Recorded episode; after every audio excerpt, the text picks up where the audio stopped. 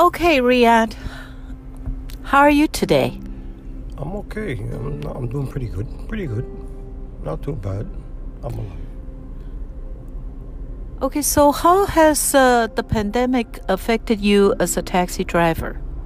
Uh, well, it has affected me and every and many people that uh, we don't see as much business, and you know it's hard to pay the bills, and it's, I'm not working at the moment.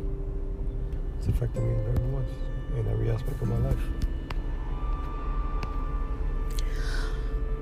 Okay, Riyadh. So, um, have you uh, contemplated a change of profession? I've thought about it many times, but it's hard to pick and choose what you want to do next because the economy and uh, the way of life is just not the same anymore after, since the pandemic came around.